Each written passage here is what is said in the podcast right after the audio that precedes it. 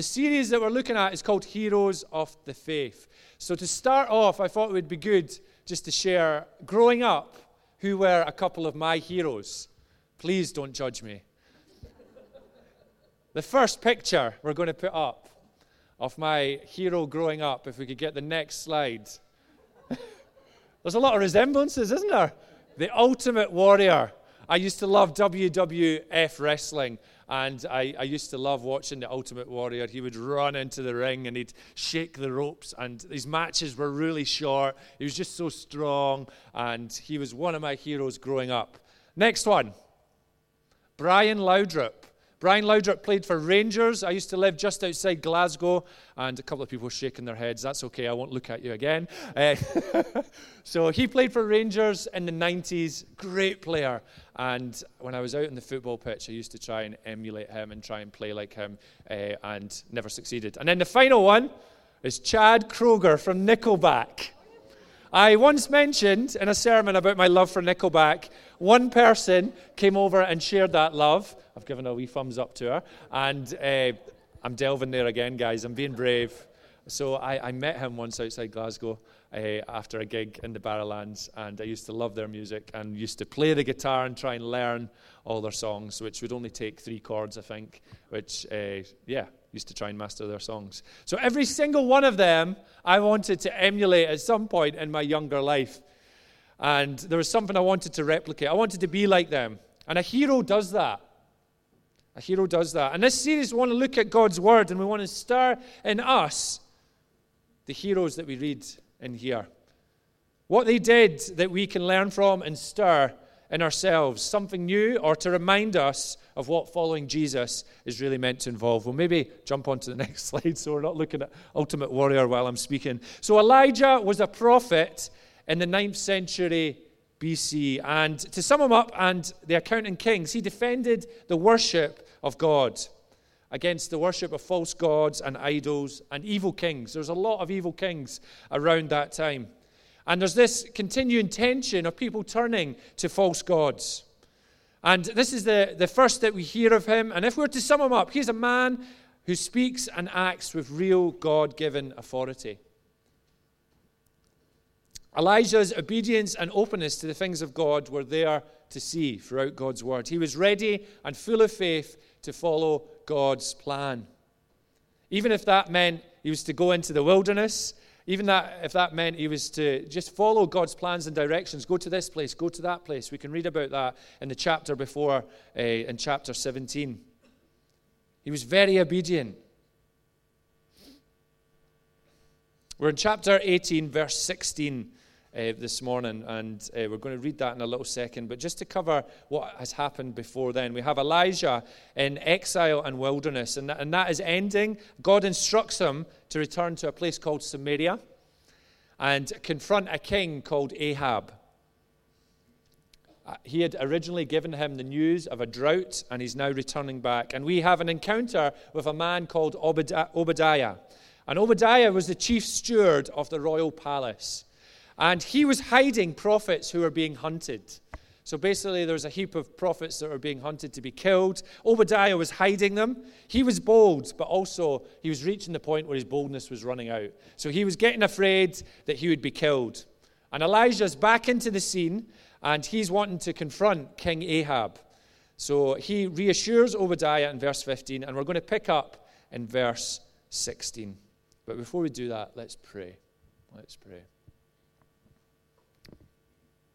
Lord, we thank you that you are, you are here, that you are working, that you are good,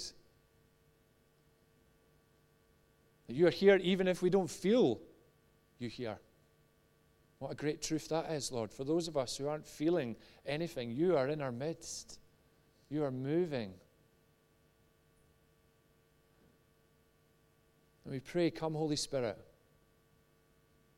Not because you're not here, you're always here, but just so we, yeah, just so you can increase what you're doing, Lord. May we have an awareness of you in the room right now as we unpack your word. So we open our hearts now. We make the decision to allow you to speak into our situations. In Jesus' name, amen. Amen. So, 1 Kings 18 and starting at verse 16. There's a few verses in this.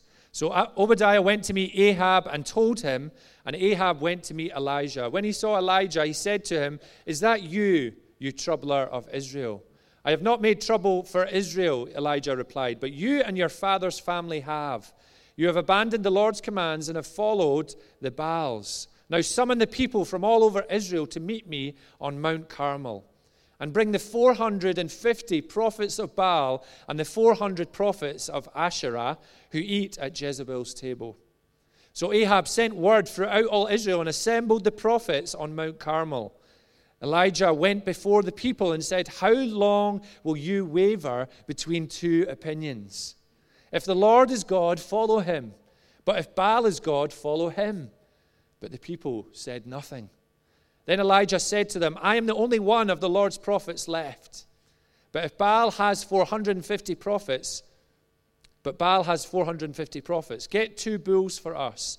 Let Baal's prophets choose one for themselves and let them cut it into pieces and put it on the wood and not set fire to it.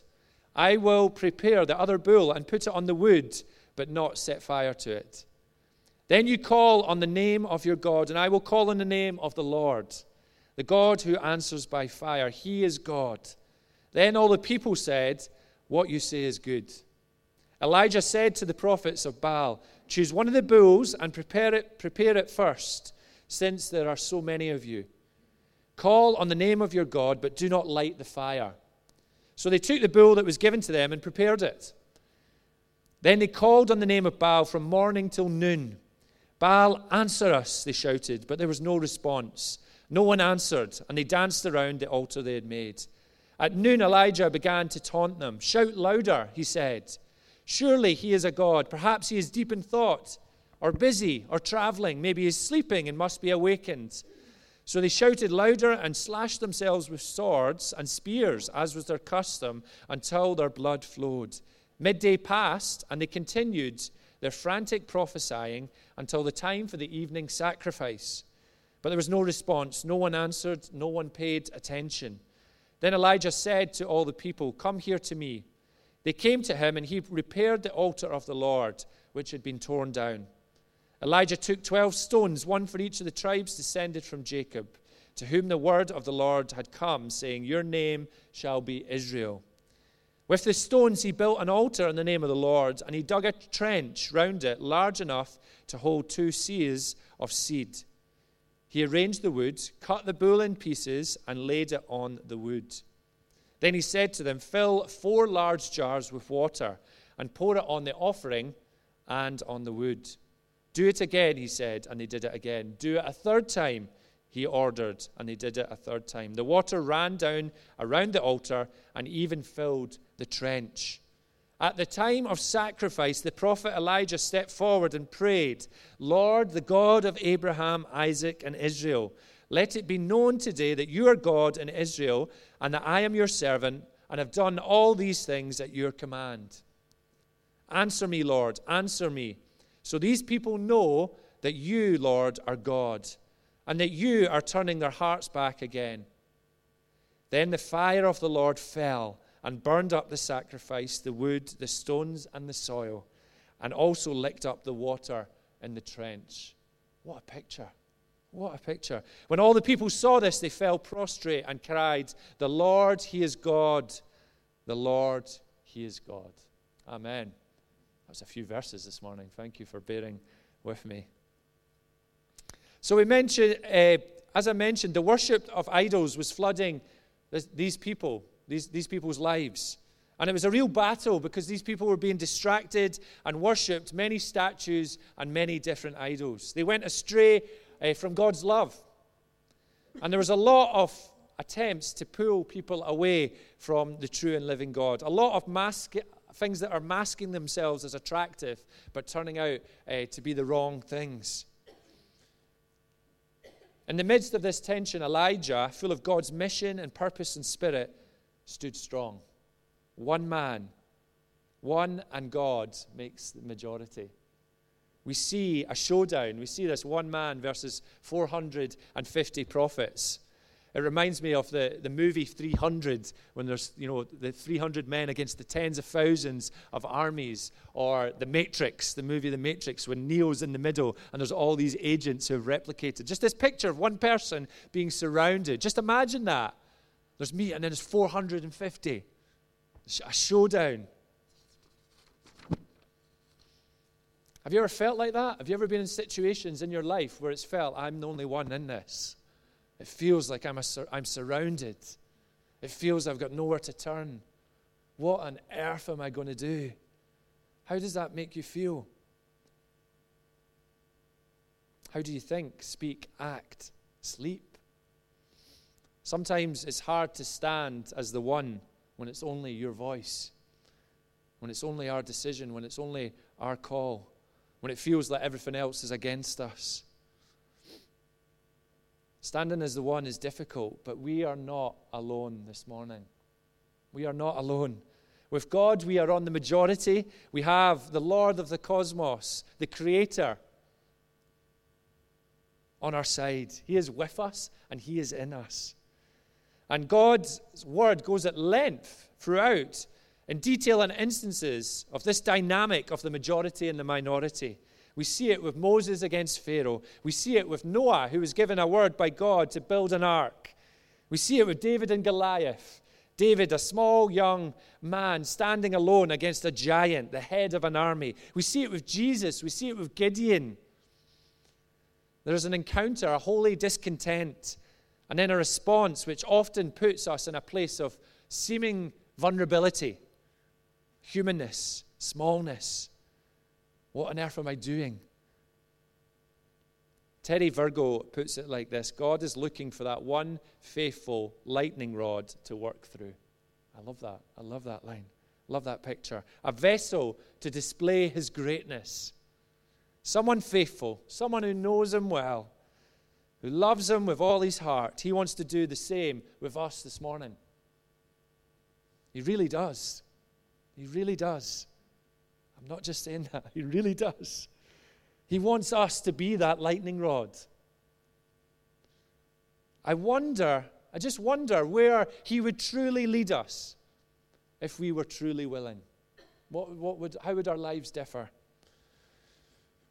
And He does this in and through the hero Elijah.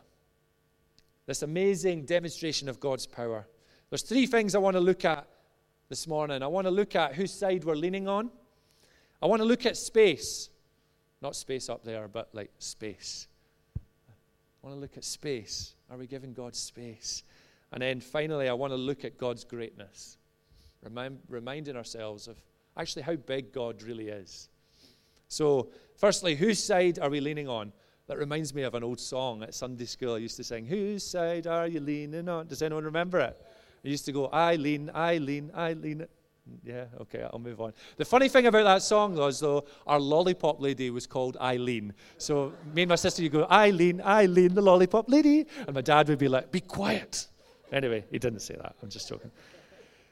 Yeah, I remember that song. Whose side are we leaning on? We see Elijah here following uh, King Ahab had gathered all the prophets. Uh, he's addressing the crowd with these words in verse 21. How long will you waver between two opinions? If the Lord is God, follow him. But if Baal is God, follow him. We have here a people of indecision. We would assume that some of these people would have followed God, would have had their attention diverted, or others would have been solely fixated on these idols. We read in, in commentaries, so people that have studied this passage, uh, they suggest that they dipped between the two. Best of both worlds, worlds, or what I like to call it, they were kind of humming and hawing between the two. Rick Warren says this when you can't make up your mind, you stagger through life. The Bible says in James 1 that when we remain double minded, we become unstable in everything we do. The Greek word for unstable literally means stagger like a drunk. I don't want my walk with God to reflect that. Indecision becomes decision with time. We develop into this middle kind of missing out in between kind of stage. How can we avoid it? How can we avoid it? I think it's around our trust and dependence and reliance on God. To trust God as our guide and to trust ourselves less. We don't know best. Psalm 23, verse 3, that famous psalm says, He guides me along the right paths for His name's sake. We handle the stress of decision making by letting God guide us. A number of years ago, a story surfaced about a lady called Relia Albalkhanova. And every time she flies abroad, she faces hours of interrogation by immigration officials. When she applies for a job, she is met with suspicion. She was a university professor and she'd never been in trouble with the law. Her problem was that she has no nationality. She is stateless. And she says this I cannot put down roots, so it's like tumbleweed which rolls and rolls without stopping. I want to stop and put down roots, but I can't. Now, Relia is one of hundreds of thousands of people who fell through the cracks when the Soviet Union broke up in 1991. She failed to obtain citizenship, and years on, she still lives in limbo. She is what UN experts call a legal ghost. And there's 600,000 people in Europe like that. How many of us can resonate with that, that, that quote? Like tumbleweed that rolls without stopping. I want to put down roots, but I can't. Maybe some of us here this morning commit to God's side until something comes along that grabs our attention or diverts us and makes us switch across to a, a self sufficient life, a sorted life. Or when life is great, our relationship with God plummets a bit, and when life gets tough, it's, it's, it's on the increase. You know, God doesn't want sorted lives in a worldly sense, He just wants surrendered lives. He just wants surrendered lives. And I believe that, that God is shouting, like Elijah did to some of us this morning How long will you waver? How long will you waver? Lean on me. Trust in me, walk with me, speak with me. Let me in. I can guide you. I love you. And there's a, a, couple of things on switching sides and wavering that I just want to unpack. Firstly, living under mixed messages is confusing and dangerous. I, am quite a sport fan. I, li- I like all sports. I'm not particularly good at any of them. Jack of all trades, master of none. But uh, there's one thing that annoys me about football matches, and it's testimonial games. It's testimonial games. So, testimonial games happen when maybe a player's been playing for the same team for 10 years and uh, they put on a big match and they just celebrate this, this player and say thank you to them. But one thing that annoys me is when players play a, a half on each side. So they play with, for different teams. I'm like, how can you do that? I just don't get it. You know, play for one side. And they have different strategies, they play a different way, different tactics. And uh, how often do we live like that? That perhaps it looks good, it benefits me, it's quick for me, and we switch to the other side. We put the other football strip on, and we forget actually who we are called to be and who God's called us to be, who we're living for, who provides for us. To remember what God has done through his son Jesus for us. Remember who we are.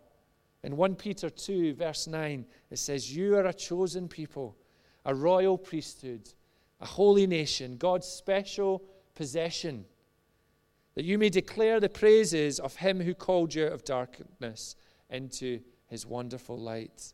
We are a people of light this morning. Not flickering or switching on and off, but light. We are to be a people of light. And the people that Elijah was spe- were speaking to, they forgot. They got attracted to false idols, quick fixes, instant fixes, what the latest thing was, and they forgot their first love. They forgot their first love. How often in the Old Testament do we read of God's people forgetting their first love? So let's make sure we grow deep roots when times of temptation come, when the enemy comes to steal and destroy, that we may be pulled but not taken across to the other side. The picture I had was of a, a Stretch Armstrong toy. Do you remember Stretch Armstrong? And just that thing of actually, you know what? I am the Lord's, my feet are planted, and you can try and stretch me any way you want, but I'm not moving. I'm not moving. Wonder how many of us are feeling just really stretched right now, and actually our legs are wavering a bit. We would love to, to pray with you this morning. We'd love to pray with you. And when we waver, we risk not stepping out into what God has for us. We have Elijah stepping out in obedience, fulfilling what God had spoken to him about. And we have some of the prophets of Baal switching sides. Imagine, imagine every morning them thinking, who today? Who sounds better? Who are we going to, what side are we going to go on? What's the easy option? We have this verse wave, we have this phrase waver. And, uh, and in packing the original trans, translation, the verb to waver is the same as to limp. It's the same as to limp. And Elijah used this intentionally. Their desire to pick and choose to get the best of both worlds had actually crippled them. It's actually crippling them. It's tiring. They're limping along. The lethargy of skipping between the two sides means that all that God has planned, all that He wants to do, is sitting dormant. It's gathering dust. I don't want to take that risk by going for the quick fix, going for the easy option. And I don't want that for any of us either. Where are we leaning this morning? Whose side are we leaning on? And then, secondly, I want to look at space, give the importance of space. As I mentioned a couple of weeks ago, one of my favorite places to go when I was younger, or still is, is Brora. And uh, my grandmother used to live there, and Mary and the boys and I, we often go up there an odd Saturday afternoon to the beach there and look for fossils. It's really good to look for dinosaur uh, fossils. And there's a, a, lovely beach, amazing ice cream. If you've not tried Capaldi's ice cream, you need to go and try Capaldi's ice cream. But uh, growing up and going there on holiday, one of my favorite memories was my granny's fire, her coal fire. And I, I just loved the fire. I would sit as a little boy just staring at this fire. Uh, I'd watch it be lit up. I'd watch my dad clean it in the morning. I was just fascinated by it. And I'd throw my sister's magazines in it and, and wind her up. But also, I really did, yeah. My gran used to keep, my gran used, was on a lot of medicine and a lot of tablets. She used to keep the medicine bottles. And the thing with the medicine bottles, a certain, I don't know what, I think it was the brownie ones, but when you put them in the fire, the flames would all of a sudden all turn blue. So she, she used to gather them all for me. So I'd have like 30 medicine bottles, and I'd be, yes, medicine bottle a night, and watch the flames turn blue. That was maybe a lot to do with the fascina- fascination around it. But I would just be so tempted to get like the poker and all the little tools she had and just try and play with the fire. I was just fascinated by it. And time and time again, she would say, No, just give it space. And then you'll see the flames come. You'll see it. Give it space to set alight. And it genuinely infuriated me because all I wanted to do was get in there and just try and stoke the fire a bit. I wanted to be in charge of it. And that little picture is much the same of God in our lives. He needs space. Like fire, he needs breathing room. And we, we must stop stifling him. We must stop trying to take charge. Elijah's belief that before 450 prophets on Mount Carmel, he was in the majority with God meant that he was assured and expectant, and he was giving God space. He was giving God space. He was giving them license to move in that situation. It's over to you, Lord. I love that picture. I love that dependency on God. It's over to you, God, when the odds are stacked against me. Okay, Lord, here we are. Here we are. Because when we give God space, things happen. We see more of the kingdom breakthrough. And He needs space to move in our lives. It starts with us surrender. He does a work in us to then work through us. I want to just look, have a moment just to look inward for a little minute. Uh, Joyce Meyer brilliantly speaks about space for God to move and allowing God into every room of our heart. So I wonder if we could close our eyes for a second. I'm going to invite uh, God's Spirit to come. Lord, we pray, come, Holy Spirit. We open our hearts to you. We open our, our lives to you afresh, our whole lives. And I just want to go through these different rooms. And as I do, maybe you could just say to yourself, Lord, I let you into this room. Lord, I let you into this room. So the first room is the study. And this is your mind, your thoughts. You can choose what you think about and, and not to let the enemy dominate, but just how you think. what your first thought is, perhaps, when, when tough times come or where your, your mind wanders. Lord, we surrender that to you. The next room is the dining room, and this is our desires. This is wanting what God wants.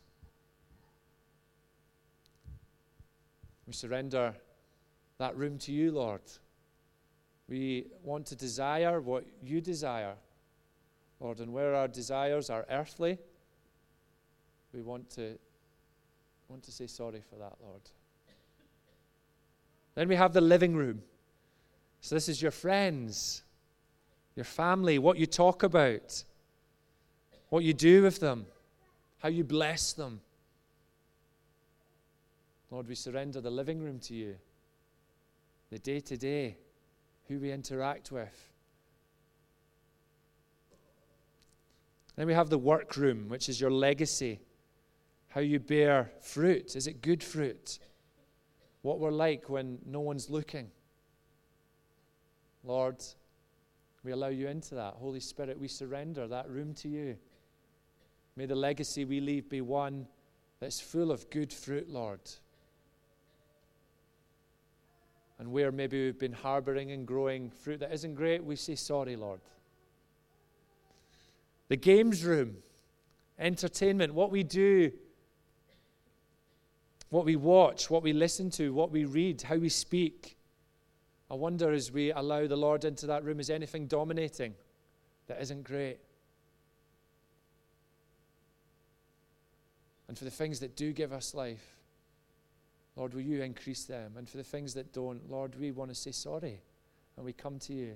And we love that you pour grace in. Will you pour grace into every single one of these rooms, Lord? May we be a people who are really alert as to what we watch and what we listen, what we read, how we speak, because it matters. And then we have the hall or the closet, and this is the hidden. And this may be something that we've never spoken of to anybody, but I, wanna, I want us to ask the Lord, what's in there? What is gripping us? Lord, we surrender that to you. We ask, we invite your spirit into that space. And will you bring healing? Will you bring light? Will you bring hope? Will you remind us that everything's going to be okay? Amen. Amen. It's, it's fascinating just watch. I could see God's Spirit just moving as we were going through the rooms there. It's wonderful, wonderful. And you can see with all the rooms, God wants space in every single one. He wants to move in them all. So we give God space in our lives. So, as well as the inside, God wants space on the outside. It's interesting that the people weren't influenced by Elijah's speech in verse 20. He, he shouts to the people, he speaks to the people, and we see that the people said nothing. But when Elijah offers an opportunity to do something, for a showdown, for a face off, they're there. Right away, they're there. And I think in this passage, what God is wanting to remind us that a lot of the time we can speak the speak, but it's about, we can talk the talk, but it's about walking the walk. You knew what I meant, guys. You knew what I meant. A lot of the time, it's actions over words. It's less speaking and more doing and more loving. It's praying for folk. John Wimber, one of the founders of the Vineyard, has a, it's a great clip on YouTube when he said, uh, reflecting on his experience of church when he came to know Jesus, he went up to the pastor and he says, When are we going to get to do the stuff? And he's like, What do you mean, get to do the stuff? He says, You know, the stuff in the Bible. And the guy says, Oh, we don't do this stuff. That was for back then. And he was just like, What? He says, When I worked for the devil, I got to do the stuff. But he says, We cry about it, we read about it, we pray about it, we sing about it. When are we going to go to do the stuff? our actions over our words. Our words are important, but opportunities for people to see, to feel and encounter God rather than hear all the time are so important to God. Kingdom living is often caught and not taught. It's often how we are out with, how we live out with. Go where God is moving. Give him space to do what he wants. Give him opportunities to enter into conversations, into our meetings, into our pints at the pub with friends, into our work meetings, into our shopping queues, into the school runs. We pray in the busy for space, for opportunities to share, for opportunities to take a risk, to trust in the presence and the power of God. And for some of us this morning, I, I, I wrote down uh, just this morning as I was really looking, for some of us, we are on the cusp of that. And actually, fear and familiarity is really holding us back. And we would love to pray with you if that's the case. It's that thing of what will people think? And actually, familiarity, we're stuck in the grip of familiarity. We're sailing through each week again and again and again. The weeks are going by and we're going, oh, there we go, it's Saturday morning again. Where did the week go? And actually, God's wanting to just bring some exciting stuff. And actually, He's asking us, Will you give me space in your heart and then space in the day to day? So, in the internal workings of our hearts and, ma- and our minds, and out here, let's give God space to do something. Elijah did. He believed, he trusted, he was faithful because he worships a God who protects him and uses him and wants the best for him. And then finally, we're to glow in the light of God's greatness. The reason I chose the word glow is because looking at chapter 17 and the chapter before, we see a widow who trusted in Elijah, who gave her last food to Elijah. And he quotes what God has said, and she believes him, and there was something about him. There's something about him. God is looking for that one faithful lightning rod to work through. Elijah was, you can just imagine him, he was positively glowing with the presence of God.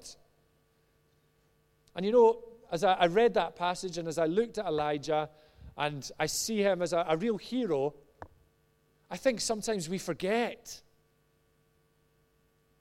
I think sometimes we forget what we carry.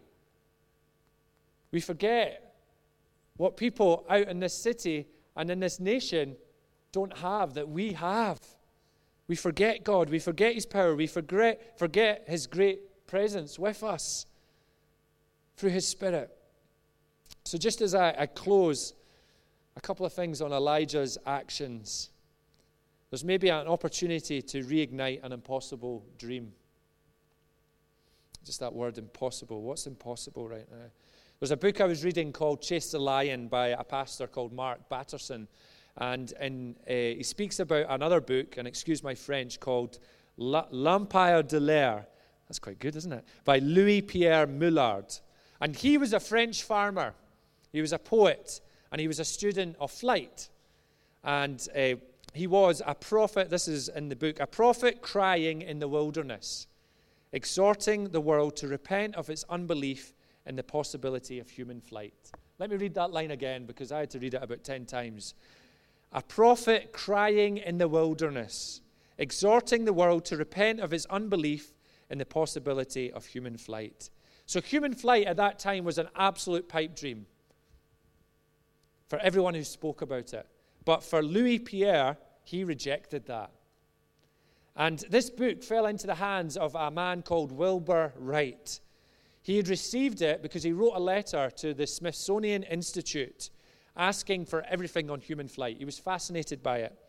And this set in motion a dream, a moment. He had read this, all that he received, to his bedbound brother about his fascination. And his brother's illness led them to together being, together being fascinated about human flight, led them to write in that letter to the Smithsonian Institute, led them to receive that book, read that line, and something came to life inside of them. The fire was stoked, the dream was ignited. And they are, of course, known as the Wright brothers, who are credited for building, inventing, pioneering, and flying the world's first aircraft. What impossibility do we need to repent of because we've forgotten of God's power and greatness? What have we written off? Where have we uttered, there's no changing that? Or that situation, that'll always be the same. Or God's never going to speak into the life of my family. I've tried, it's been years. What have we marked as impossible? What dream has God deposited in our hearts for our lives that fear is holding back from? And then, just as a final question, like, what step can we take to make it happen, to set it in motion again? I want to remind us the story isn't finished. There is more, and we are called to glow, to shine, to be set apart.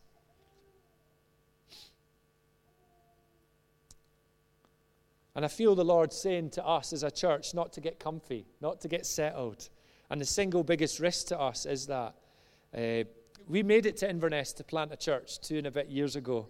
And we're seeing people uh, come and explore Jesus. We have nice services. We're doing great stuff in the city. We're having great times worshiping together. But as I've said before, this really isn't it.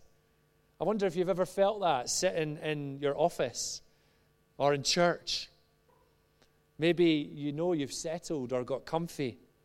There's a longing for more, a stirring in your heart. I want to urge us not to be a people that settle. It's almost like uh, the Alpha course that we're going to be starting. We're going to show a clip in just two minutes. But the Alpha course's strapline is, is there more to life than this? And I feel the Lord saying, you know, there's a few of us that know and love Jesus that need to just ask that question and remind ourselves there's more to life than this. God's here this morning, and when we're with God, we are, on a, we are in the majority. We are in the majority. The impossible made possible. Hebrews 13:5, the amplified version says, "Put thoughts about your own weaknesses behind you and focus instead on the awesome ability of God." Start saying to yourself, "Hallelujah, God is with me. He will not in any way fail me, nor give me up, nor leave me without support. He will not. He will not. He will not in any degree leave me helpless, nor forsake, nor let me down. Why don't we stand?